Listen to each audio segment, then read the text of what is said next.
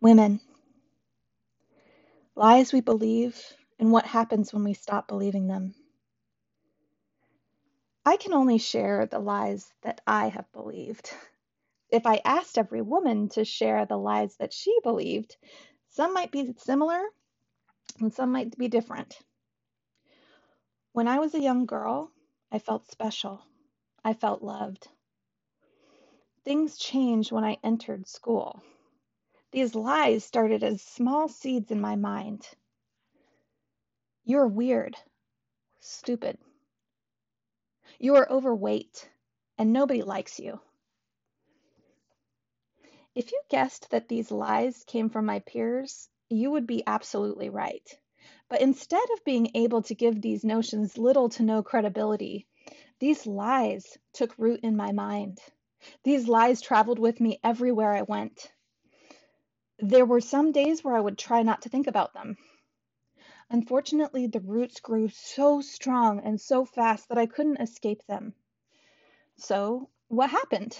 Are these lies still with me? Absolutely not. How did I get rid of such entangled lies in my mind? I learned something a while back that took these lies fresh out of my mind. I learned to forgive myself.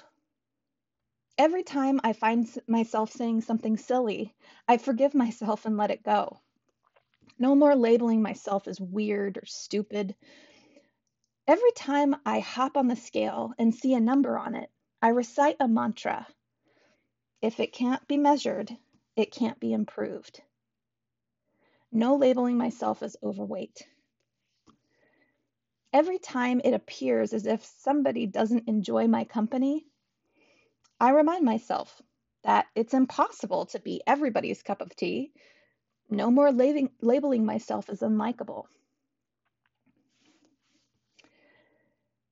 What lies have taken root in your mind? When did they start as little seeds? If these lies are still with you, have you tried forgiving yourself whenever they show up? Our self talk as young children was hardly ever negative.